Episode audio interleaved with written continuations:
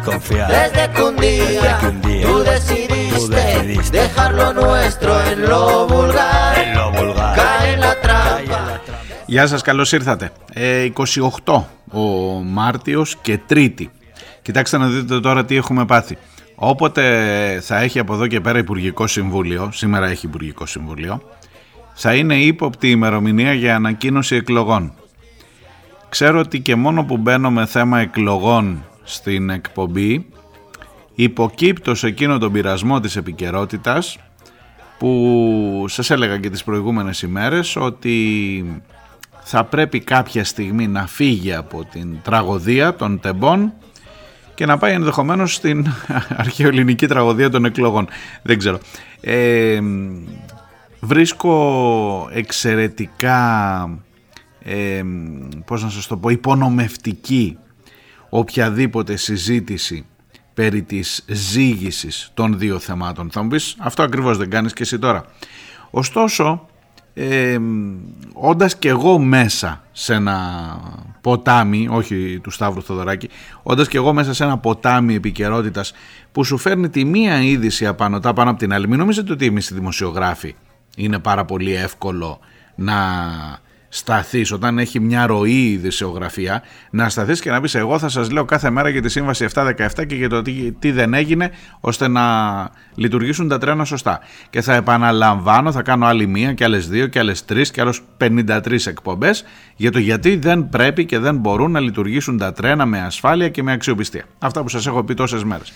Ε, έχω την εντύπωση ότι θα γίνω τραγικά ανεπίκαιρος και αυτό δεν είναι καλό όπως ξέρετε. Θα μου πεις γιατί σε νοιάζει γιατί σε νοιάζει. Αν αυτό είναι το θέμα πραγματικά, ε, φιλοσοφώ λιγάκι, σκέφτομαι δυνατά εδώ μπροστά σας ξεκινώντας, γιατί έχω μία σειρά από θέματα τα οποία βλέπω κάθε μέρα είναι σαν να έχεις πιάσει μια χούφτα με νερό την ώρα που έσκασε το μεγάλο θέμα και να το βλέπεις σιγά σιγά να φεύγει μέσα από τα χέρια σου και να το βλέπεις σιγά σιγά να χάνεται πολλές φορές χωρίς να μπορείς να κάνεις πάρα πολλά πράγματα. Έχω να σας πω για παράδειγμα ότι βρίσκω συγκλονιστικό το γεγονός της διάψευσης, ή μάλλον όχι της διάψευσης, της καταγγελίας ενός από τους επιβάτες του τρένου, ο οποίος λέει με πήραν τηλέφωνο από την εκπομπή του Σταύρου Θεοδωράκη, το θεωρώ πώς να σας το πω ρε παιδί μου, ντροπή και για τη δουλειά μας λίγο, ξέρω εγώ. Τουλάχιστον αυτό να μην σου τύχει, να μην μου τύχει ποτέ σε αυτό τον εργασιακό βίο που θα λέω ότι είμαι δημοσιογράφος και να βρεθεί ένας άνθρωπος και να πει εγώ είπα στον Διονέλη να ρωτήσει αυτό το πράγμα ή του στείλε ένα μήνυμα που έλεγε ρε παιδί μου αυτά και αυτός είπε άλλα, είπε ότι γούσταρε. Ε, μην του διαβάσεις καλύτερα καθόλου. Άμα δεν σε προσβάλλει, άμα νιώθεις ότι θα σε φέρει σε δύσκολη, άστο να πάει στο καλό. Αλλά να βρεθεί ένας άνθρωπος και να λέει εγώ Έκατσα και δούλεψα μια μέρα για να βάλω δύο ερωτήματα και μάλιστα νέος άνθρωπος και ερωτήματα της γενιάς μου εφόσον μου είπαν ότι θα τα μεταφέρει ο Σταύρος Θεοδωράκης στον Πρωθυπουργό για τη συνέντευξη σας λέω, καταλάβατε. Και ότι έκατσα και δούλεψα κάποιες ώρες για να, να ρωτήσω κάτι που να μην είναι μόνο δικός μου ο καημός, να προσπαθήσω να εκφράσω λίγο αφού έχω αυτή τη μοναδική ευκαιρία και τελικά να, να βγαίνει και να καταγγέλει μετά ότι από αυτά που ρώτησα εγώ υπέβαλα ένα, δύο, τρία, πέντε, δεκαπέντε ερωτήματα, δεν ξέρω. Και από αυτά που ρώτησα εγώ δεν ερωτήθηκε κανένα, δεν μεταφέρθηκε κανένα στον Πρωθυπουργό. Και όχι μόνο αυτό, αλλά χρησιμοποίησε το όνομά μου ο Σταύρος Θοδωράκης για να ρωτήσει κάτι άλλο που ίσως ήταν πιο ανώδυνο. Είναι ντροπή ρε γάμοτο. Δηλαδή να μην σου συμβεί στον εργασιακό σου βίο ως δημοσιογράφος και σας εύχομαι να μην σας συμβεί ό,τι δουλειά και να κάνετε να έρθει εκείνη η ώρα που να, που να έρθει να σταθεί κάποιος απέναντι να, να μην έχεις μάτια να τον κοιτάξεις ρε γάμοτα. Δηλαδή πες ότι τον συναντάς αυτόν τον άνθρωπο αύριο να μην έχεις μάτια να τον κοιτάξεις. Ξέρω, έχω κρατήσει, έχω κρατήσει τα μηνύματά σας που λένε ότι γιατί θυμώνεις με τον Σταύρο Θοδωράκη, δεν περιμέναμε κάτι καλύτερο, δεν περιμέναμε να γίνει συνέντευξη, δεν περιμέναμε να είναι αυτοδημοσιογραφία, περιμέναμε να είναι μια σκηνοθεσία. Τα ξέρω απολύτως και εγώ μεταξύ μας αυτά περίμενα. Αλλά ξέρεις τι με πληγώνει; Το να το ονομάζεις συνέντευξη, το να το ονομάζεις δημοσιογραφία, το να πλασάρετε, το να, το να υφίσταται ως δημοσιογραφία, αυτό δεν μπορείς να το αποφύγεις. Είναι όπως συμβαίνει, τι να σας πω ρε παιδί με την αριστερά που λες γιατί θυμώνεις ρε παιδί με το ΣΥΡΙΖΑ αφού δεν είναι ένα αριστερό κόμμα, είναι ένα σοσιαλδημοκρατικό κόμμα. Αν τελικά όμως όλα όσα γίνονται γίνονται στο όνομα της αριστεράς είναι πρόβλημα. Πώς να σου το πω. Κατάλαβες, με αυτή τη λογική και βάλες σε όποιο θέμα άλλο θέλεις. Τώρα δεν, έχω, δεν μου φταίει ο ΣΥΡΙΖΑ τίποτα σήμερα.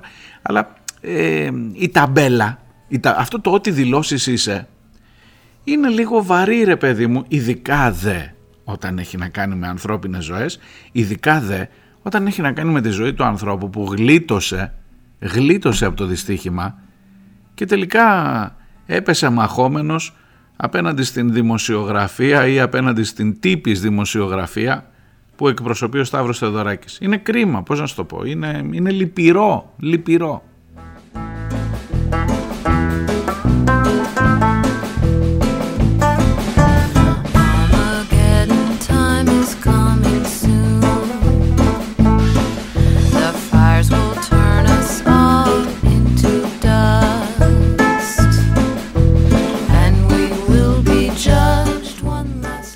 Ότι δεν έχει όλο, όχι ότι θα αποφύγω την, ε, τον πειρασμό των άλλων ειδήσεων, κάτι λοβέρδι, κάτι αποστασίες, κάτι... Θα φτάσουμε στη βία και νοθεία. Ελπίζω ότι δεν θα φτάσουμε μέχρι εκεί γιατί όλο και πηγαίνουμε προς τα πίσω. Ειδικά όσοι έχουν, δεν λέω ότι γνωρίζω σε βάθος, δεν, δεν έχω τέτοια ε, ε, εν πάση περιπτώσει επάρκεια, αλλά όσοι γνωρίζουμε τα βασικά αυτής της ιστορίας και μόνο που έρχεται προς τα πίσω η υπόθεση ε, αποστασία, ειδικά όταν σε λένε Μητσοτάκη, και μόνο που σε κάθε περίπτωση, εχθές σας έλεγα για το τρίτο πρόσωπο, για τα άλλα πρόσωπα που αναλαμβάνουν κυβέρνηση, σας πήγα εχθές μέχρι που πήγαμε, μέχρι Τζανετάκη πήγαμε. Πικραμένο, ε, Παπαδήμο, Τζανετάκη, ξεχνάω κανέναν άλλον.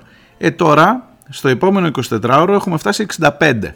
65 έτσι, εκεί είμαστε. Τώρα στην αποστασία, διότι ο Μητσοτάκης είπε ότι θα κάνω μια κυβέρνηση που θα είναι μεν μονοκομματική αλλά δεν θα είναι μονόχρωμη.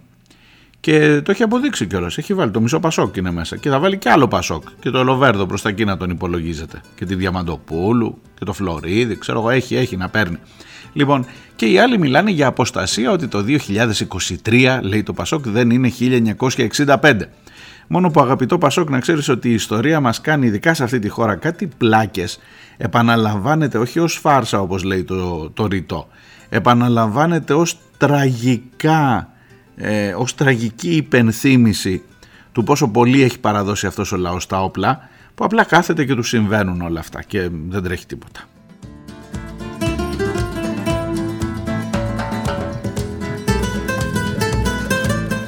Αφήστε με λίγο να, να, να τουλάχιστον, τουλάχιστον για την τιμή των όπλων ή μάλλον για την τιμή των ανθρώπων αυτών που έχασαν τη ζωή τους εκεί και για αυτόν που γλίτωσαν την τιμή να μείνω λίγο παραπάνω. Σταύρος Μιναέμις λέγεται ο άνθρωπος αυτός, είναι ένας νέος άνθρωπος, βγήκε και το κατήγγειλε ευθέως και μάλιστα μιλώντας στο, στην τηλεόραση του Α. Ένας νέος άνθρωπος ο οποίος λέει έκατσα και αφιέρωσα μια μισή μέρα από τη ζωή μου να βρω ερωτήματα που θα, θα αντιπροσωπεύουν εμένα όσο και την νεολαία της χώρας μας. Και έβαλα ένα, δύο, τρία, δέκα θέματα. Και όταν είδα την εκπομπή το βράδυ με αναφορά στο δικό μου όνομα, ο Σταύρος Θοδωράκης ρώτησε εκείνη την ερώτηση, λέει ο Σταύρος Μιναέμις ρωτάει γιατί η πολιτεία δεν βοήθησε κανέναν από τους πληγέντες τις πρώτες κρίσιμες ώρες, από ρούχα μέχρι εισιτήρια για να επιστρέψουμε στα σπίτια μας ε, και λοιπά και λοιπά. Και μάλιστα λέει, το λέει και ένας άλλος, ο Άγγελος, ότι το είπανε δύο. Και λέει ο Μιναέμις, εγώ δεν ρώτησα ποτέ τέτοιο πράγμα. Και βεβαίως αυτή ήταν μια ωραία ε, πάσα. Ξέρετε τώρα, μερικές φορές οι ερωτήσεις, εκτός του ότι μετράνε πάντα πιο πολύ, είναι πασούλες. Μα λέει, όχι, εδώ θα διαφωνήσω, είπε ο Μητσοτάκης, γιατί έκατσα να το ξανακούσω. Εδώ θα διαφωνήσω, λέει, ήταν εκεί το ΕΚΑΒ, ήταν εκεί η ΕΜΑΚ. Το πρώτο πράγμα, λέει, που μας ένοιαζε ήταν η ανθρώπινη ζωή και σου ακούγεται και λογικό. Ναι, να σώσω τους ανθρώπους. Το αν θα τους δώσω εισιτήριο να πάνε σπίτι τους αυτοί που γλίτωσαν είναι δεύτερη μοίρα και το, το θεωρείς και λογικό. Είναι αυτές οι ερωτήσεις οι εύκολες που ξεκινάει από, ένα, από έναν σκόπελο, αλλά κάνεις ένα έτσι χοπ, ένα πηδηματάκι. Τον πηδάς και λες: Μα κοιτάξτε να δείτε, εμείς βοηθήσαμε. Η πρώτη μας έγνοια ήταν να σώσουμε ανθρώπινες ζωές. Και κάθεσαι στον καναπέ και λες: Άντε ρε μήνα έμει από εκεί κάτω να μου τώρα αυτό ήταν το πρόβλημά σου, ότι δεν σου δώσανε ρούχα; Α πάρει στο σπίτι σου, σου δώσει η μαμά σου ρούχα. Και καταλαβαίνεις πώς, πώς λειτουργεί όλο αυτό. Γιατί ο Μεσσίας, ο Μωυσής, είχε την ε, έγνοια του για να σώσει ανθρώπινες ζωές κύριε Μιναέμι μου Και έρχεται ο Μινάεμις και σας κάνει ρεζίλη και τους δύο που να σας πάρει ευχή. Και λέω, παιδιά, δεν ρώτησα τέτοιο πράγμα. Ποτέ. Επικοινώνησε, λέει, πήρε ο άνθρωπος τηλέφωνο, πήρε πίσω στην παραγωγή. Για να ξέρετε πώς δουλεύει, γιατί άμα σε πάρουν από εκεί, προφανώς έχεις κρατήσει και το τηλέφωνο της, του συνεργάτη, της συνεργάτηδος του Σταύρου Θεοδωράκη που σε πήρε. Και μετά την παίρνει και τη λες: Ρε κοπελιά, ρώτησα εγώ τέτοιο πράγμα. Ε, sorry, λάθος τώρα, τι να κάνουμε. Τώρα, τώρα μεταδόθηκε η εκπομπή, δεν μπορούμε να κάνουμε κάτι. Κατάλαβες. Κατάλαβες πού είσαι ακριβώς. Όχι 108. Όχι 108. Το σταματάω μέχρι εδώ και, και σταματώ νομίζω έτσι από την... Ε, μάλλον όχι, έχω, έχω και την υπόθεση με το τραγικό δυστύχημα ενός ανθρώπου από τον ΟΣΕ που θα σας ομολογήσω ότι είναι, είναι τουλάχιστον περίεργη αλλά που δεν έχω, δεν έχω ειλικρινά κανένα στοιχείο για να πάω λίγο παραπέρα τη σκέψη μου και τη σκέψη μας, εδώ την ε, συλλογική μας σκέψη ε, και, και θα ήθελα να αποφύγω οποιοδήποτε, οποιοδήποτε, οποιαδήποτε παγίδα ροπής προς την συνωμοσιολογία κλπ. Τουλάχιστον αν δεν έχω αποδείξεις. C'est pourquoi je suppose qu'on avait dû la fermer mal. Le Saint-Jean sortant de sa cage, dit c'est aujourd'hui que je le perds. Il parlait de son pucelage, vous aviez deviné j'espère. Garogorie patron de la ménagerie, était perdu, nom de nom, c'est assommant car le gorille n'a jamais connu de guenon. Dès que la féminine engeance sut que le singe était puceau, au lieu de profiter de la chance, elle le fif des deux fuseaux. Λοιπόν, να στα μαζέψω μαζί αυτά για να κρατήσω μια νοηματική σχέση του ενός με το άλλο θέμα. Νεκρός σε τροχαίο, πρόσωπο κλειδί για την υπόθεση των τεμπών. Σας διαβάζω πάντα ή μάλλον όχι πάντα, κυρίως για αυτό το θέμα από ρεπορτάζ της εφημερίδας των συντακτών και από τον εξαιρετικό συνάδελφό μου τον Άρη Χατζηγεωργιού. Ο οποίος και μόνο με τον τίτλο Νεκρός σε τροχαίο πρόσωπο κλειδί για την υπόθεση των τεμπών, καταλαβαίνετε ότι βάζει ένα ερώτημα. Ένα ερώτημα. Είναι μια περίεργη. Είναι ένας άνθρωπος ο οποίος λεγόταν Χρυσάγης, Κώστας Χρυσάγη, Κωνσταντίνος Χρυσάγης, ήταν επί σειρά ετών διευθυντής κυκλοφορίας στον Οργανισμό Σιδηροδρόμων Ελλάδος, στον ΟΣΕ. Είναι στέλεχος το οποίο επρόκειτο να βγει στη σύνταξη σε λίγο καιρό. Ήταν προϊστάμενος επί της ουσίας των ε, επιθεωρητών του Σταθμάρχη. Ήταν από πάνω, ήταν ο υπεύθυνος διευθυντής κυκλοφορίας. Ε, δεν είχε κληθεί να καταθέσει από τις αρμόδιες αρχές που ψάχνουν αυτό το δυστύχημα και έχασε τη ζωή του κινούμενος με μοτοσικλέτα στη λεωφόρο Αθηνών Σουνίου ε, και σύμφωνα με μαρτυρίες βρέθηκε, του έκλεισε ένα τζιπ τον δρόμο, μάλλον και μόνο που, του λέω, που σας λέω του έκλεισε ένα τζιπ τον δρόμο, σταμάτησε ένα τζιπ, έπεσε με τη μηχανή του από πίσω, βγήκε στο αντίθετο ρεύμα, τον χτύπησε ένα άλλο αυτοκίνητο και τον άνθρωπο τον ε, ανασύρανε νεκρό. Τελειώνει η ιστορία εδώ ε, ότι συγκρούστηκε με το. Σας διαβάζω ακριβώς. Ε, ο αποθανόν που δεν είχε κληθεί για κατάθεση από τις ανακριτικές αρχές, οι οποίες διερευνούν το δυστύχημα στα Τέμπη, έχασε τη ζωή του κινούμενος με μοτοσυκλέτα στη λεωφόρο Αθηνών Σουνίου στο 31ο χιλιόμετρο. Σύμφωνα με μαρτυρίες, βρέθηκε στο αντίθετο ρεύμα κυκλοφορίας και συγκρούστηκε με τοπικά με όχημα γιο ταχύ, αφού προηγουμένως προσπάθησε να αποφύγει ένα λευκό βαν. Ήταν 67 ετών, επρόκειτο να συνταξιοδοτηθεί, είχε συμμετοχή σε πλήθος υπηρεσιακών επιτροπών που είχαν διερευνήσει πρόσφατα και παλαιότερα σιδηροδρομικά συμβάντα, όπως το δυστύχημα στο Άδενδρο και την σύγκρουση αμαξοσυτυχιών έξω από τη Λιβαδιά στη διάρκεια του χιονιά τον Ιανουάριο του 2022.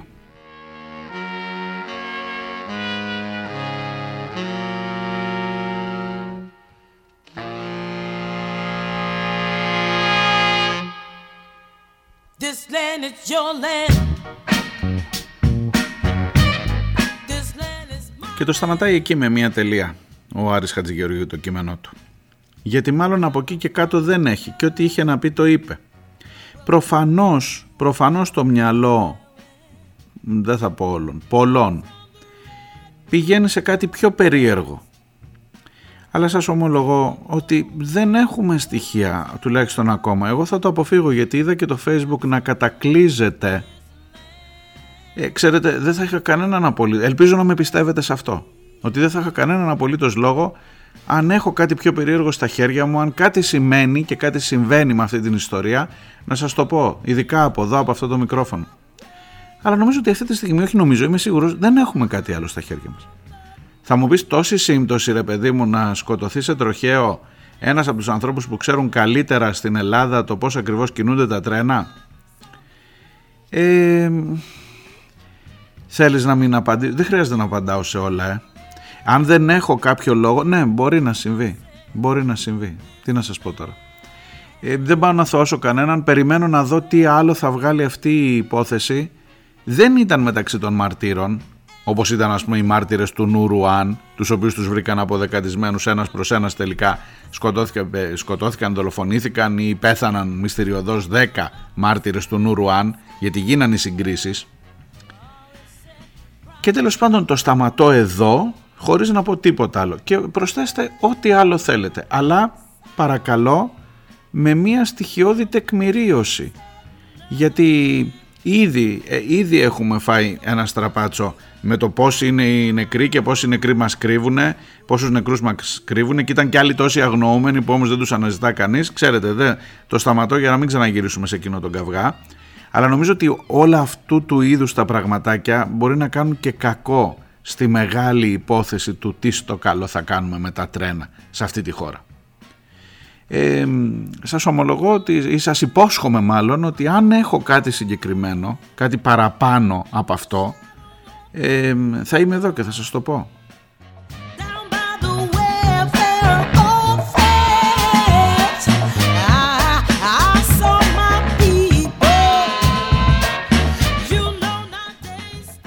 Είμαι ο Μάριος Διονέλης. Ε, ακούτε πίσω σελίδες. Ούτε τις συστάσεις δεν έκανα σήμερα. Σας πήρα από τα μούτρα. Το παραδέχομαι. Πίσω σελίδε.gr είναι το site της εκπομπής. Είπαμε Τρίτη και 28 ο Μάρτιος. Και σταματώ εδώ. Τα του τρένου, τα του δυστυχήματος, τα, του, τα των σιδηροδρομικών συγκοινωνιών στη χώρα.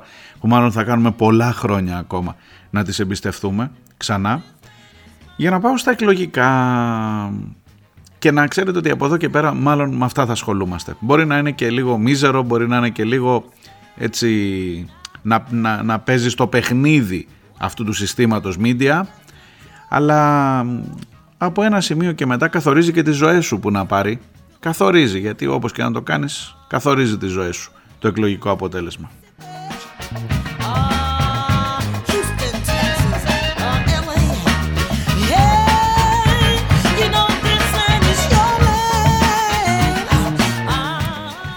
Υπάρχει μία, έτσι για να, για να τα βάλουμε σε σειρά, πάλι υπάρχει ένα, ένα κούμπομα ειδήσεων, όπως σας έλεγα τις προηγούμενες μέρες με άλλες δύο, ε, πάλι υπάρχει ένα κούμπομα ειδήσεων. Τη μία μέρα, την ίδια μέρα μάλλον, στη μία πλευρά της Ελλάδας, στη Φθιώτιδα, ο Κυριάκος Μητσοτάκης λέει, στη Λαμία συγκεκριμένα, έτσι, έκανε επίσκεψη εκεί και λέει δεν είναι ε, δυνατόν να, αυτά δεν είναι σοβαρά πράγματα, τα άγνωστο χ και λοιπά για τα του Ανδρουλάκη που σας έλεγα χθες. και επίσης ότι οι μονοκομματικές κυβερνήσεις είναι αυτές που δεν έχουν εμπόδια στην υλοποίηση του κυβερνητικού έργου. Αυτό είναι αλήθεια, το είδαμε. Το είδαμε. 156, κάθε νομοσχέδιο, τσακ, τσακ, τσακ, 156. Ιδιωτικοποίηση, νερά, ε, νατούρα, ε, πανεπιστημιακές αστυνομίες, τι άλλο θέλεις να σου πω, τα, τα μουσεία, νομικά πρόσωπα δημοσίου δικαίου, ιδιώτες, τι, τι να σου λέω, τα πάντα. Τάκ, τάκ, το είδαμε πόσο ακριβώς λειτουργικό είναι το σύστημα των μονοκομματικών κυβερνήσεων.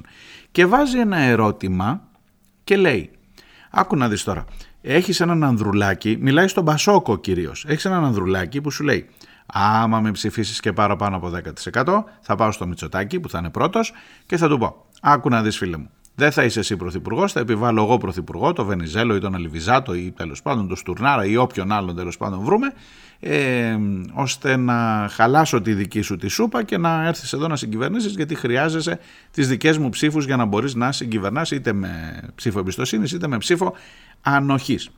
Και έρχεται ο Μητσοτάκης και λέει στον Πασόκο ψηφοφόρο, ρε αδερφέ, δες και τη δικιά μου την κυβέρνηση και δεν έχει άδικο, προσέξτε το σας παρακαλώ. Δεν έχει άδικο. Λέει, δες και τη δικιά μου την κυβέρνηση. Τι θέλεις να σου πω. Μενδώνη, ε, Πιερακάκης, Χρυσοχοίδη που τον κάναμε αυτό. Ο άλλος ο Θεοδωρικάκος ήταν από την ΚΝΕ. Ήταν, καλά δεν τον πήρε κατευθείαν, έχει περάσει κάποια ε, στάδια από την ΚΝΕ. Αλλά τέλος πάντων δεν είναι δεξί, δεξί ρε παιδί μου αυτή που έχω βάλει στην κυβέρνηση.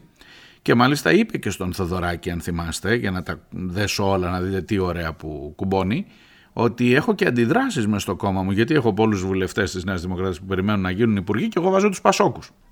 Και τώρα το πηγαίνει ακόμα παραπέρα και λέει εγώ θα κάνω μια κυβέρνηση που δεν θα είναι μονόχρωμη, θα είναι μονοκομματική αλλά δεν θα είναι μονόχρωμη. Άρα θα βάλω και άλλους. Μονόχρονο ότι μπορεί να είναι. Τέλος πάντων θα βάλω και άλλους.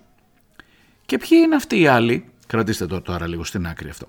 Ε, μερικά χιλιόμετρα πιο μακριά από εκεί, στο στούντιο του Sky στην Αθήνα, είναι την ίδια μέρα ο Ανδρέας Λοβέρδος, ο οποίος τι λέει, καλά βάζει κάτι αστεία επιχειρήματα ότι εγώ δεν διαγράφομαι, εγώ δεν είμαι ε, που, να, που να με διαγράψεις ας πούμε δεν είμαι εγώ τέτοιο, τέτοια πάστα πως το είπε έτσι κάπως περίεργα θα το βρω να σας το πω ακριβώς αλλά κυρίως ε, πέρα από τις διατυπώσεις λέει ότι εγώ θα κάνω το παιχνίδι μου. Εγώ είμαι από την άλλη μπάντα με τον Ανδρουλάκη. Και στο τέλος τέλος διέγραψέ με ρε άμα σου τολμάει, άμα σου βαστάει. Μαλώνεις, θυμάστε την ταινία με το Σίκο. Μαλώνεις, μαλώνω λέει κι άλλος. Λοιπόν διέγραψέ με άμα σου βαστάει να φύγω ως ε, εκδιωγμένος από το Πασόκ για να πάω όμορφα και ωραία. Εκεί θα καταλήξει τελικά στην αγκαλιά του Μητσοτάκη μαζί με τους υπόλοιπους. Λοιπόν είναι τυχαίο λέτε ότι αυτά τα δύο και τώρα εγώ θα μπω ε, με τα χίλια, πώς να σας το πω, με, με τα μπούνια στη συνωμοσιολογία. Είναι τυχαίο ότι αυτές οι δύο δηλώσεις γίνονται την ίδια μέρα, την ίδια ώρα σχεδόν και δημιουργείται ένα κλίμα ότι ρε παιδί μου μην μπεδεύεσαι αν είσαι, αν είσαι Πασόκ, μην μπεδεύεσαι να ψηφίσεις Πασόκ για να πας δια της πλαγίας και να κάνει ο Ανδρουλάκης τα δικά του με τον άγνωστο Χ και να σου βγει Βενιζέλος που μάλλον αντιπαθές πρόσωπο, όχι μάλλον αντιπαθές πρόσωπο είναι στην ελληνική κοινωνία Έλα εδώ με το Μητσοτάκι που είναι αποτελεσματικός, Μωυσής, γκόμενος, το θυμάστε; Ε, και θα βάλω και Πασόκους μέσα, αφού αυτό δεν θέλεις. Και στο δίνει δύο σε ένα, είναι σαν να πηγαίνεις στο σούπερ μάρκετ και να λες ξέρω ρε παιδί μου να πάρω σαμπουάν ή να πάρω conditioner. Και σε πιο δίπλα έχει που λέει είναι και σαμπουάν και conditioner μαζί. Και το παίρνεις και φεύγεις. Ε, εκεί, εκεί είμαστε, σε αυτό ακριβώς το σημείο. Ε, μετά θυμώνει το Πασόκ, λέει κάτι για αποστασίες, τα ίδια είπε και ο ΣΥΡΙΖΑ για αποστασίες. Θυμήθηκαν εκείνα τα παλιά τότε που φεύγαν από την Ένωση Κέντρου, ο μπαμπάς Μητσοτάκης και παίρνανε εκεί με τον Νόβα και κάνανε τα αυτά. Τα θυμάστε, τώρα μην τα συζητάμε. Τα ξαναλέγαμε με αφορμή το θάνατο του έκπτωτου του ακατανόμαστου. Ε, και έχουμε φτάσει εκεί τώρα και συζητάμε, ε, θυμόμαστε τις περιόδους της αποστασίας σε αυτή τη χώρα. 65. Εάν, εάν πάει έτσι το πράγμα, το παρακάτω ξέρετε ποιο είναι μετά το 65. Πιο πίσω εννοώ, πριν το 65, μετά πάμε 61. Βία και νοθεία, αν μιλάμε για εκλογή. Τότε που ψηφίζαν και τα δέντρα, Καραμαλής, Εθνάρχης, Εθνάρχης. Και ο Καραμαλής είναι και επίκαιρος γιατί έχει τα, τους απογόνους ε, που, τον, που ψάχνουμε να δούμε αν θα τον βάλουμε στο ψηφοδέλτιο. Οπότε σου λέω, δε, κάνεις βήματα προς τα πίσω το, το κατανοείς. Τουλάχιστον άσχετα τι θα ψηφίσεις, άσχετα τι θα κάνεις όταν έρθει η ώρα, κατανοείς ότι βαδίζεις με δρασκελιές, όχι αυτό, δηλαδή κάθε μέρα πηγαίνεις και μια εικοσαετία πίσω ε, στο, στο που είναι η χώρα ακριβώς και για το τι συζητάει η χώρα. Σήμερα είμαστε, από χθες τουλάχιστον, είμαστε στην αποστασία. Δεν ξέρω αύριο τι θα σας λέω. Ξέρω εγώ. Μπορεί να φτάσουμε μετά στον εθνικό διχάσμα, μπορεί να φτάσουμε, ξέρω εγώ, μέχρι το 21 θα φτάσουμε. Ήταν και επίκαιρο. Ε, και, έχει και πιο πίσω ακόμα.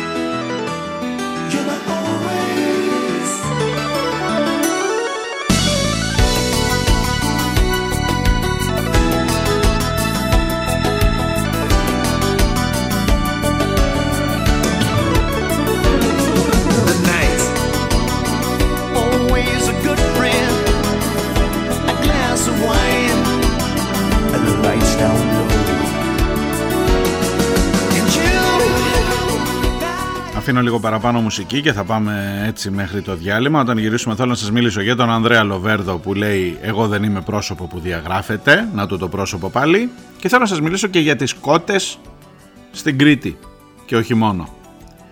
Έχω σοβαρό λόγο. Καθίστε θα σας πω.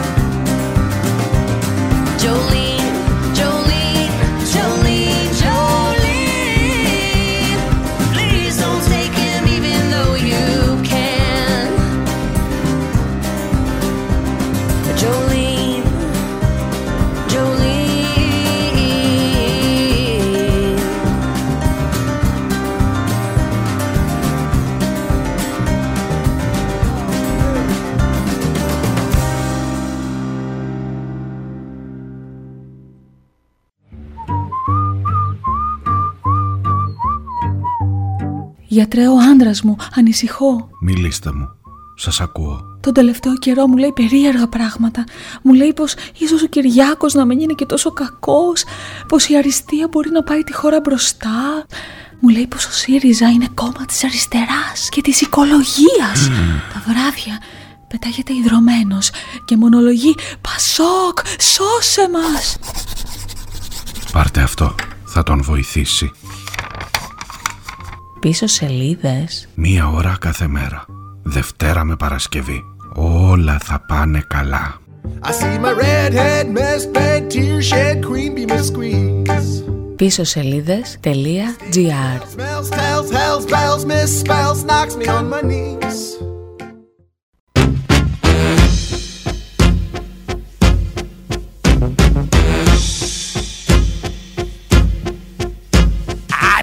spell you.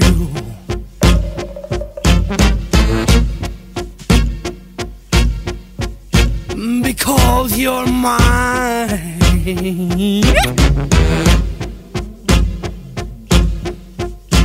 Stop the things you do. Ow! What's up?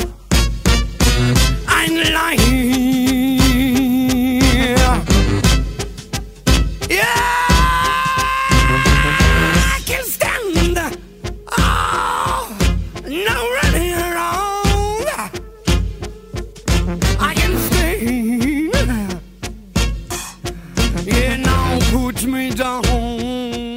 Ακούτε πίσω σελίδες, είμαι ο Μάριος Διονέλης. Τρίτη και 28 οι πίσω σελίδες.gr το site της ε, εκπομπής, τρίτη και 28 ο Μάρτιος. Ε, φυσικά, εγώ δεν είμαι πρόσωπο που διαγράφεται, όχι εγώ, μένα άμα θέλετε διαγράψτε με, δεν υπάρχει θέμα. Ε, εγώ δεν είμαι πρόσωπο που διαγράφεται, εμένα κανένας δεν μπορεί να με ακουμπήσει με τέτοια διοικητικά μέτρα. Ε, δεν είμαι από αυτούς που μπορείς να φας εύκολα τελεία και παύλα εδώ που τα λέμε ότι είναι λίγο αχώνευτος και δεν μπορείς να φας εύκολα είναι αλήθεια δεν λέει ψέματα I'm dying. Yeah. I love you. I love you. να σας πω την αμαρτία μου ο Ανδρέας Λοβέρδος έχει νομίζω εκείνα τα χαρακτηριστικά που μαζί με τον νομίζω διεκδικούν επάξια τον τίτλο της πιο επαχθούς ακροκεντρώας πολιτικής στο σκηνικό το κοινοβουλευτικό τα τελευταία χρόνια μαζί με τον Βενιζέλο. Νομίζω ότι συναγωνίζονται επάξια με διαφορετικές αφετηρίες ο καθένας και με διαφορετικούς στόχους ε, ο καθένας ενώ εντάξει όλοι ε, κάποια στιγμή θέλουν να γίνουν πρόεδροι κόμματος. Γίνανε και οι δύο πρόεδροι κόμματος κάποια στιγμή. Ε, ο Λοβέρδος αν θυμάστε είχε κάνει νομίζω την ρήξη με ύψιλον όμως ρήξη δεν θυμάμαι τι στο καλό σήμαινε το ρήξη ε, και τον είχε διαγράψει τότε ο, ο Βενιζέλος. Αλλά τώρα λέει εγώ δεν διαγράφομαι είναι σαν να λέει διέγραψέ με ρε διέγραψέ με ώστε να πάει ηρωικά να κάνει μια ηρωική έξοδο ε, από το Πασόκ και να πάει στη Νέα Δημοκρατία που τον περιμένει μια θεσούλα Υπουργείου μην το συζητάς ούτε για πλάκα. Έχει και το φίλο του τον Άδωνη εκεί μια χαρά θα τα βρούνε. Everybody's gone, and my joy is sad. Craving for love and happiness. Tell me who can I run to?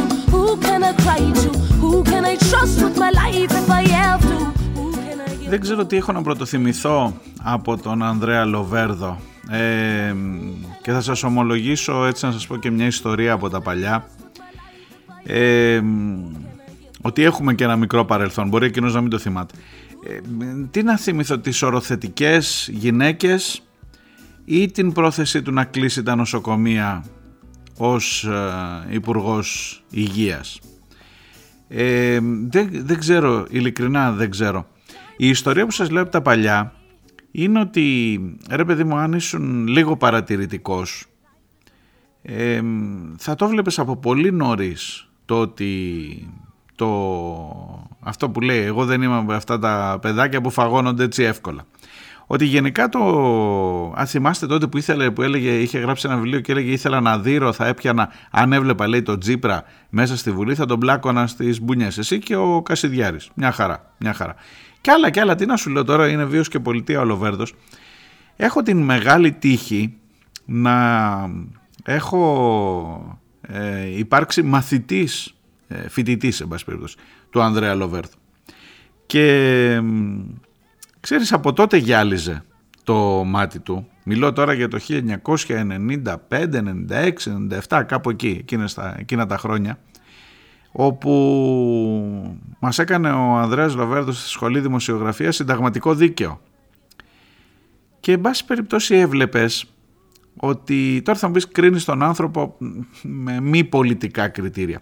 Καμιά φορά ξέρεις και του ανθρώπου το, το φιζίκρε παιδί μου, το, η στάση, η στάση μέσα στα, στα πράγματα, η τοποθέτησή του μέσα σε έναν χώρο, νομίζω μπορεί να σου δώσει πάρα πολύ ε, συγκεκριμένα στοιχεία. Και ομολογώ ότι από τότε δεν έχει αλλάξει καθόλου.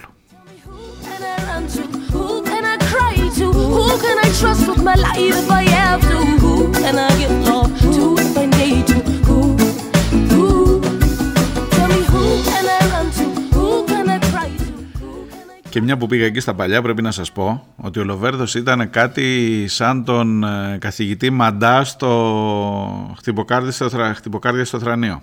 Ναι, ναι, ναι. Ήταν ο ωραίος καθηγητής της τάξης. Δηλαδή, εντάξει, μπορεί να το έχεις και αποθυμένο θα μου πεις τώρα. Όχι, να τα βγάλω εδώ μπροστά σας όλα, να, μην, να είμαι δίκαιος και με τον εαυτό μου και με τον Ανδρέα. Ε, διότι τα κορίτσια λιώνανε. Ο, Ανδρέα, ο όμορφος Ανδρέας. Ε, και καταλαβαίνετε ότι εντάξει δεν περιορέξει ως κολοκυθόπιτα δεν θέλω να πω τίποτα ούτε θα συναγωνιστούμε τώρα ούτε αυτό αλλά ότι γυάλιζε το μάτι του ότι όχι δεν εννοώ τίποτα για τα κορίτσια ότι ρε παιδί μου έβλεπες έναν άνθρωπο υπέρμετρα φιλόδοξο και έναν άνθρωπο που ε, σήμερα που έρχεται να πει ε, που έρχεται να, να δηλώσει διαθέσιμος είτε με το ένα κόμμα είτε με το άλλο αρκεί να είμαι υπουργός ε, στο βάθος θα είχε πει, θυμάστε τότε που, έμαθε, που βγήκε σε μια τηλεόραση και έλεγε μαθαίνω drums αλλά θα μπορούσα να είμαι και καλός πρωθυπουργός. Όλοι θέλουμε να γίνουμε πρωθυπουργοί σε αυτή τη χώρα. Αλλά ο Ανδρέας ειδικά και ο Βενιζέλος συναγωνίζονται στο ποιος θα είναι πιο φιλόδοξος, πιο αμετροεπής. Τώρα εγώ δεν είμαι παιδάκι από αυτά που θα δεν, είμαι, αυτό, δεν, δεν μετρώσω εύκολα. Ρε παιδί μου, τι να πω τώρα, εντάξει.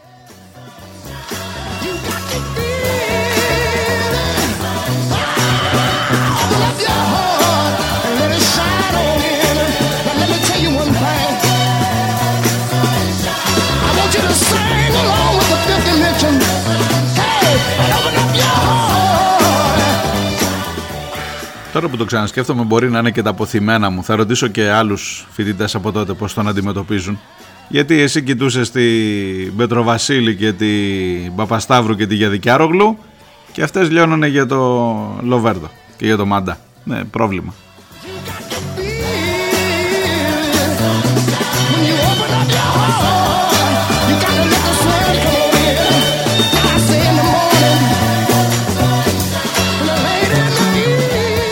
Και εμείς το λέγαμε, δεν είναι καλή πάστα, αλλά νομίζω ότι επειδή το λέμε επειδή ζηλεύουμε, κατάλαβες.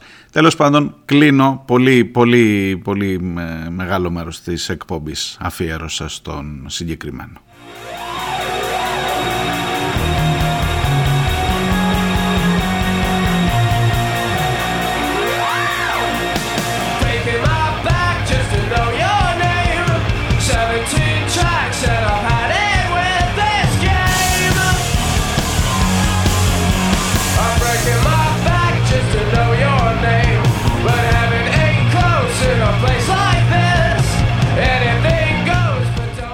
Επιτρέψτε μου να γυρίσω και θα το κάνω με κάθε ευκαιρία, σας το υπόσχομαι. Ακόμα και αν φτάσουμε μέχρι την προηγούμενη μέρα των εκλογών, αυτό θα είναι το κυριότερο θέμα. Να γυρίσω στο ζήτημα της τραγωδίας. Δεν πρέπει να ξεχάσω, δεν πρέπει να παραλείψω να σας πω. Τα έγγραφα που έρχονται στη δημοσιότητα, νομίζω τα παρουσίασε πρώτος ο Καστανίδης, ε, μίλησε για αυτά ο Χάρης Καστανίδης από την πλευρά του Πασόκ, ε, για το πόρισμα της, αρχής, της Εθνικής Αρχής ε, Διαφάνειας η οποία έβαζε πολύ συγκεκριμένα, βάζει στο πόρισμά της πάρα πολύ συγκεκριμένα στοιχεία και τα οποία έχουν κατατεθεί στην κυβέρνηση από το 2021 και είχαν βάλει πολύ συγκεκριμένα θέματα σε σχέση με το γιατί δεν είχε προχωρήσει αυτή η αμαρτωλή σύμβαση 717 γιατί δεν είχε εγκατασταθεί το σύστημα σηματοδότησης τηλεδιοίκησης, αντικατάστασης των 70 αλλαγών τροχιά σε τμήματα του άξονα Αθήνα, Θεσσαλονίκη, Προμαχώνας κλπ. κλπ. Τα λέω όλα αυτά για να δείτε ότι είναι πάρα πολύ εύκολο, αλλά δεν τους νοιάζει ρε παιδί μου, αυτό είναι.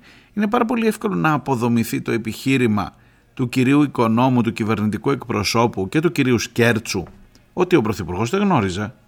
Ο Πρωθυπουργός ανέλαβε αυτός πρωθυπουργεύει. Πού να ξέρει αυτός τώρα ότι ρε παιδί μου τα τρένα δεν έχουν τηλεδιοίκηση και δεν έχουν τα, τη σηματοδότηση και όλα αυτά. Δεν ξέρει ο Πρωθυπουργός. Μόνο που το έγγραφο της Εθνικής Αρχής Διαφάνειας για τον ΟΣΕ και την ΕΡΓΟΣΕ είχε κατατεθεί και στο γραφείο του Πρωθυπουργού. Ακόμα και αν δεν το διάβασε, όφιλε να το διαβάσει είναι ακριβώς όπως εκείνο το στικάκι το χαμένο του Λίτρα Τσιόδρα, θυμάστε τις μελέτες που έφτασε για τις ΜΕΘ, για το πώς πεθαίνουν οι άνθρωποι εκτός ΜΕΘ, αλλά πάλι δεν το διάβασε.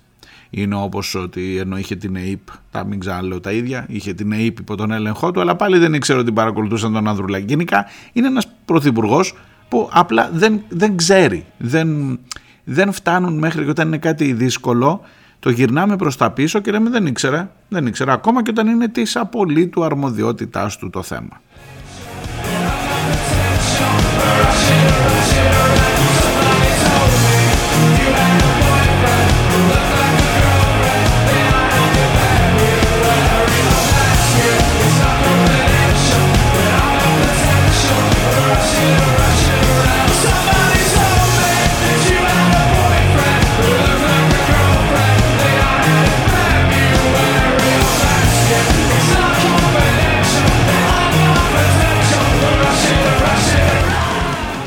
Βαγγέλης Μαρινάκης, πρόεδρος του Ολυμπιακού. Συνεδριάζει κάπου, συνεδριάζουν οι μεγάλοι των ποδοσφαιρικών ομάδων για το θέμα της διαιτησίας κλπ. Είναι κάπου μαζεμένοι δημοσιογράφοι και την ώρα που περνά μπροστά στους δημοσιογράφους, ο Βαγγέλης Μαρινάκης, ανέφερα και πριν για τα του Νουρουάν, έτσι διάφορες, ε, διάφορες ε, ε, συνάψεις του εγκεφάλου δένουν το ένα θέμα με το άλλο, τυχαίο απολύτως. Και όπως περνάει μπροστά από τα κανάλια, από τις κάμερες, από τα μικρόφωνα, λέει στους δημοσιογράφους και κάνει και ένα έτσι με το χεράκι έτσι ένα κυκλωτικό τέτοιο, λέει όλα τα σκατά εδώ μαζεμένα, εννοώντας τους δημοσιογράφους. Ε, καλά, τον καλεί ο Πανελλήνιος Σύνδεσμος Αθλητικών Συντακτών σε εξηγήσεις για να πει τι εννοούσες. Τι εννοούσε παιδιά, τι εννοούσε ακριβώς και τι δεν κατάλαβες. Μόνο που ξέρεις κάτι, εδώ αρχίζουν τώρα να δουλεύουν λίγο ανάποδα. Τα... Όταν περνάει ο Μαρινάκης και λέει αυτό ε, μπροστά στις κάμερες, είναι, ήταν χθες Δευτέρα μεσημέρι. Άμα λέει ο Πολάκης, ξέρω εγώ, να αυτοί που είναι και τους βγάζει με τις φωτογραφίες, είναι θέμα μείζων και πρέπει ας πούμε να... Αυτό. Δεν δικαιολογώ τον Πολάκη, δεν δικαιολογώ καθόλου τον Πολάκη. Και επίσης για το είδος της δημοσιογραφίας σας έχω πει πολλές φορές και πολλά. Και σήμερα έλεγα πολλά, φτάνοντας, ξεκινώντας από τα της ε, συνέντευξης στο Δωράκι. Αλλά άλλο να το λέω εγώ για τον κλάδο μου και άλλο να το λέει αυτός. Ο Μαρινάκης εννοώ. Ε, και επίσης τέθηκε το ερώτημα όταν ε, την ώρα που περνάει και λέει για τους δημοσιογράφους όλα τα σκατά εδώ μαζεμένα ε, τίθεται ένα ερώτημα τι ακριβώς είναι αυτό που περνάει μπροστά και δείχνει προς τα εκεί. Το αφήνω για σας.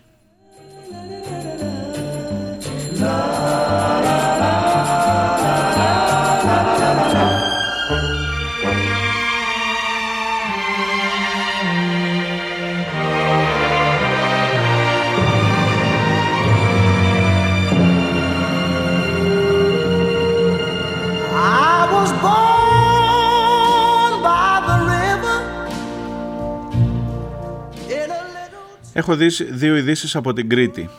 Η μία είναι τραγική είδηση, η άλλη σηκώνει λίγο συζήτηση.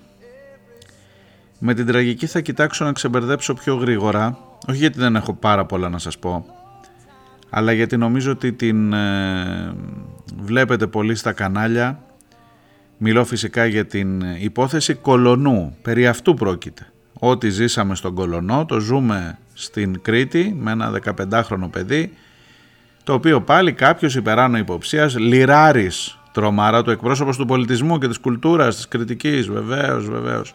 Ε, επί πέντε χρόνια βίαζε και εξέδιδε το παιδί αυτό. Σήμερα ίσως και την ώρα που ακούτε την εκπομπή περνά από εισαγγελέα. Και μεταξύ των πελατών και γιατρός δημόσιου νοσοκομείου στο Ηράκλειο εδώ που ζω κι εγώ. Υπέροχα, υπέροχα τι ωραία που περνάμε ε, αυτά τα ακούτε, αυτά τα ακούτε νομίζω, είναι και τα θέματα από τα βασικά θέματα, είναι και ψηλά ψηλά. Εκείνο που μπορεί να μην ακούσετε είναι ότι επειδή, να, εδώ ας πούμε στο Ηράκλειο είναι μια τοπική κοινωνία που ε, δεν είναι και χωριό, αλλά ρε παιδί μου δεν είναι και η Νέα Υόρκη. Γνωριζόμαστε λίγο και βλέπεις ας πούμε το προφίλ, αυτό μπορεί να έχεις κοινούς φίλους, έχω κοινούς φίλους.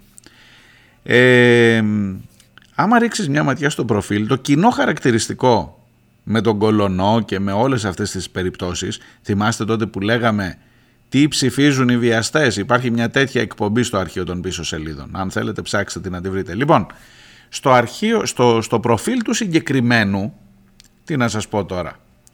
Και να ο Ευαγγελισμός της Θεοτόκου, και να η πατρίδα, και να οι σημαίες, και να η παράδοση που την υπηρετώ κιόλας με τη μουσική μου και να μην σας τα πολυλογώ, ε, εντάξει, καταλάβαμε, καταλάβαμε.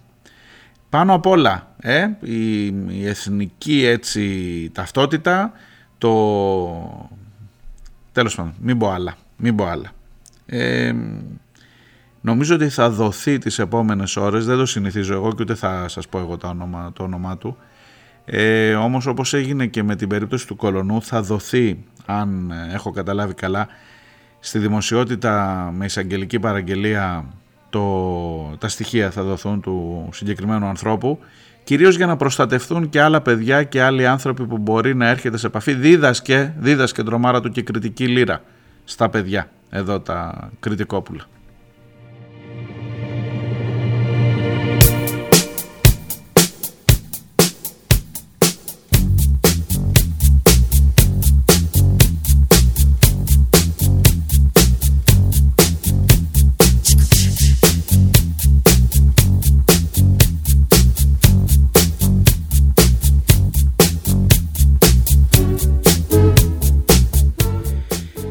Για το επόμενο θα σας το ελαφρύνω λίγο. Για να, για να σας απολογηθώ καταρχάς γιατί υπάρχει μία ειδισούλα ήταν της 24ης ε, Μαρτίου. Καταλαβαίνετε τώρα 24η Μαρτίου είναι παγίδα.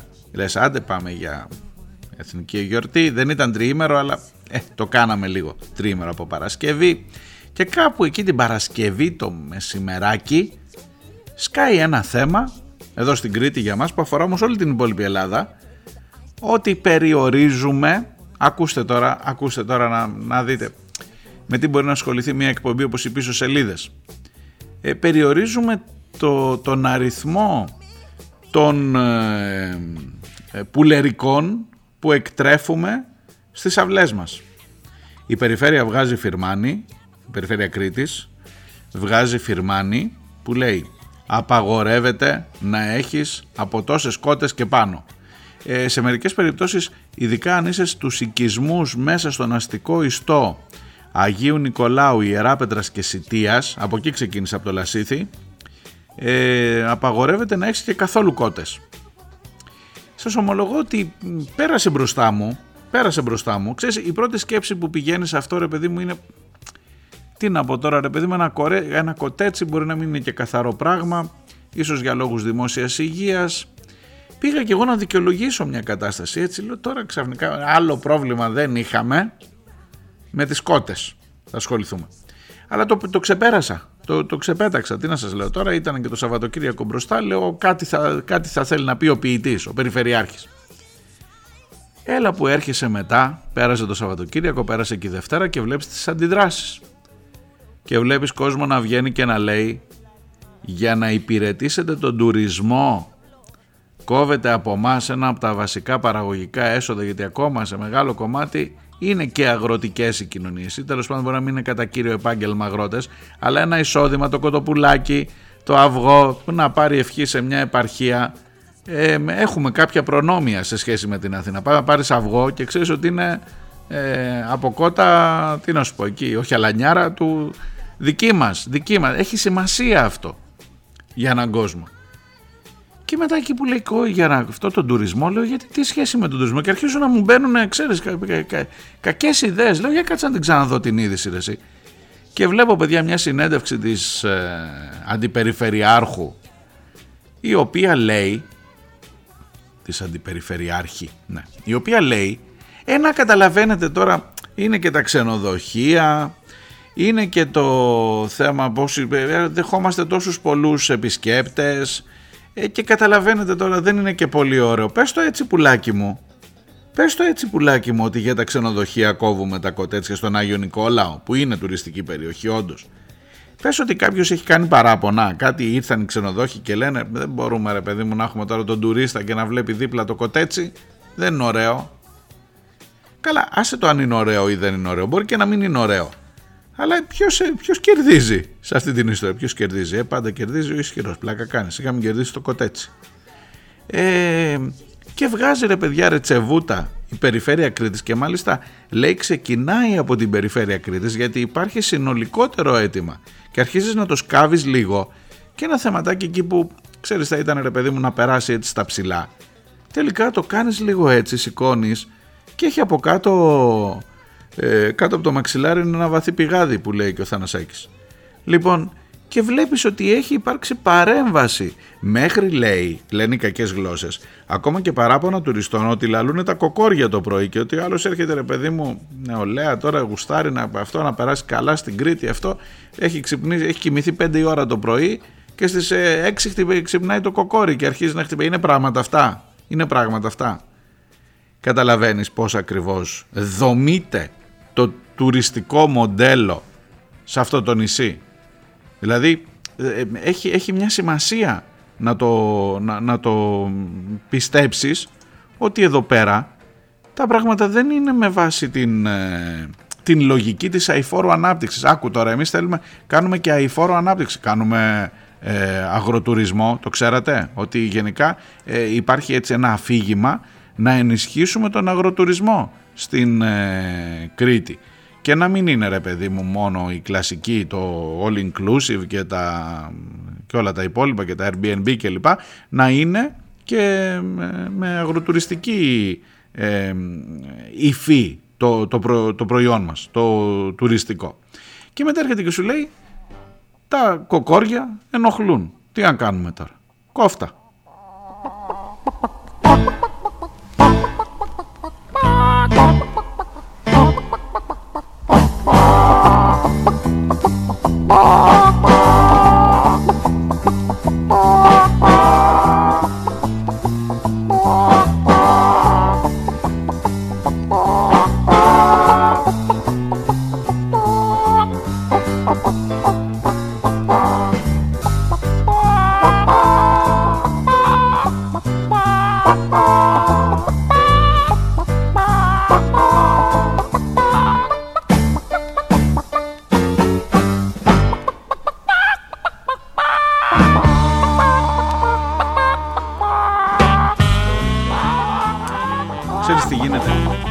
μερικές φορές ε, βγάζω το καπέλο στο κουκουέ, αλήθεια σας λέω, γιατί τώρα σε αυτό το θέμα, ξέρεις, θα μπορούσα να σου το πω με πολύ διαφορετικά λόγια.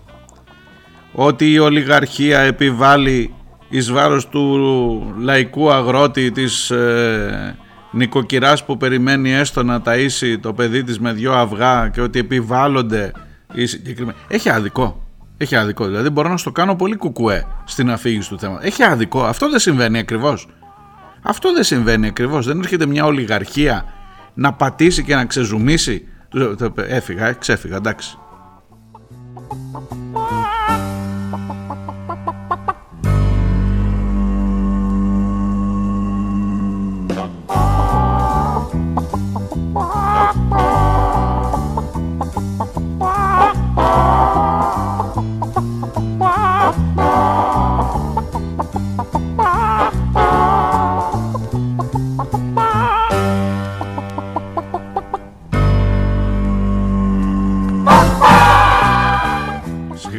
Σιγά, σιγά. Λοιπόν, ε, πηγαίνουμε προς το τέλος με αυτά. Έχω αρκετά μηνύματά σας, θα τα μεταφέρω όλα για την αυριανή εκπομπή, γιατί θα τα δικήσω τώρα να τα στριμώξω μέσα σε μισό λεπτάκι που απομένει ακόμα. Ε, κρατήστε ένα μικρό καλάθι, εξαρτάται τι ώρα ακούτε την εκπομπή, σας το είπα και στο πρώτο μέρος. Ε, οι μέρες που έχει Υπουργικό Συμβούλιο μπορεί να βγάλουν είδηση περί ημερομηνίας εκλογών. Δεν ξέρεις καμιά φορά. Μπορεί αύριο δηλαδή να έχουμε να λέμε άλλα πράγματα, ε, πιο συγκεκριμένα. Προς το παρόν έχουμε να λέμε για τον άγνωστο Χ, για τις μονοκομματικές και τις μονόχρωμες κυβερνήσεις, για την αποστασία και ποιος ξέρει πιο πίσω που αλλού θα πάμε και βλέπουμε καλά να είμαστε, δεν χανόμαστε, να είστε καλά και να προσέχετε. Γεια. I studied evil, I can't deny. Was a hoodoo charm called he loved me or die. Some fingernail, a piece of her dress, a pocket theory, devil yes. I will relate the piteous consequence of my mistakes. All enslaved to passing desire, making it dreaded love me or die.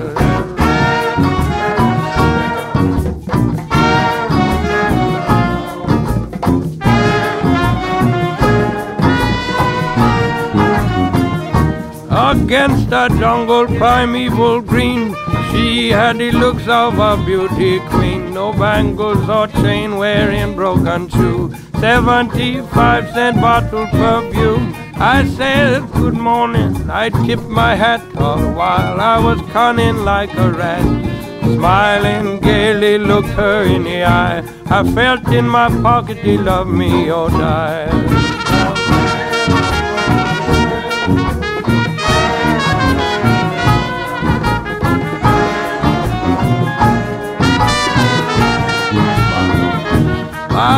Past history one to behold. I studied magic from days of old. Membership, secret society, power and wealth in my family. But Matilda, darling, why you don't take my wedding ring? Like a demon under the floor, bury the hoodoo down the back door.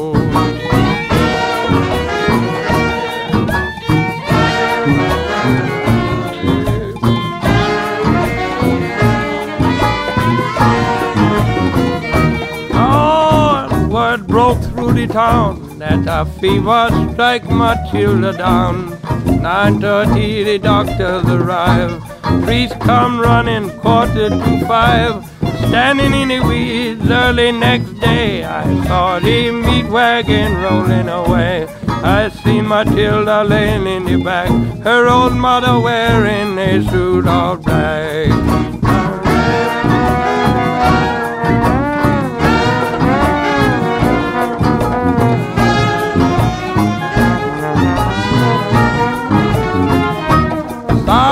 Trumpet and bang the drum. I wait for me judgment to come. I know her spirit is down beneath. I hear the weeping and gnashing of the teeth. Flames of hell licks at my feet. In the shadow of the jungle I feel the heat. Matilda's waiting in hell for me too. Oh, cause she died from a bad hoodoo.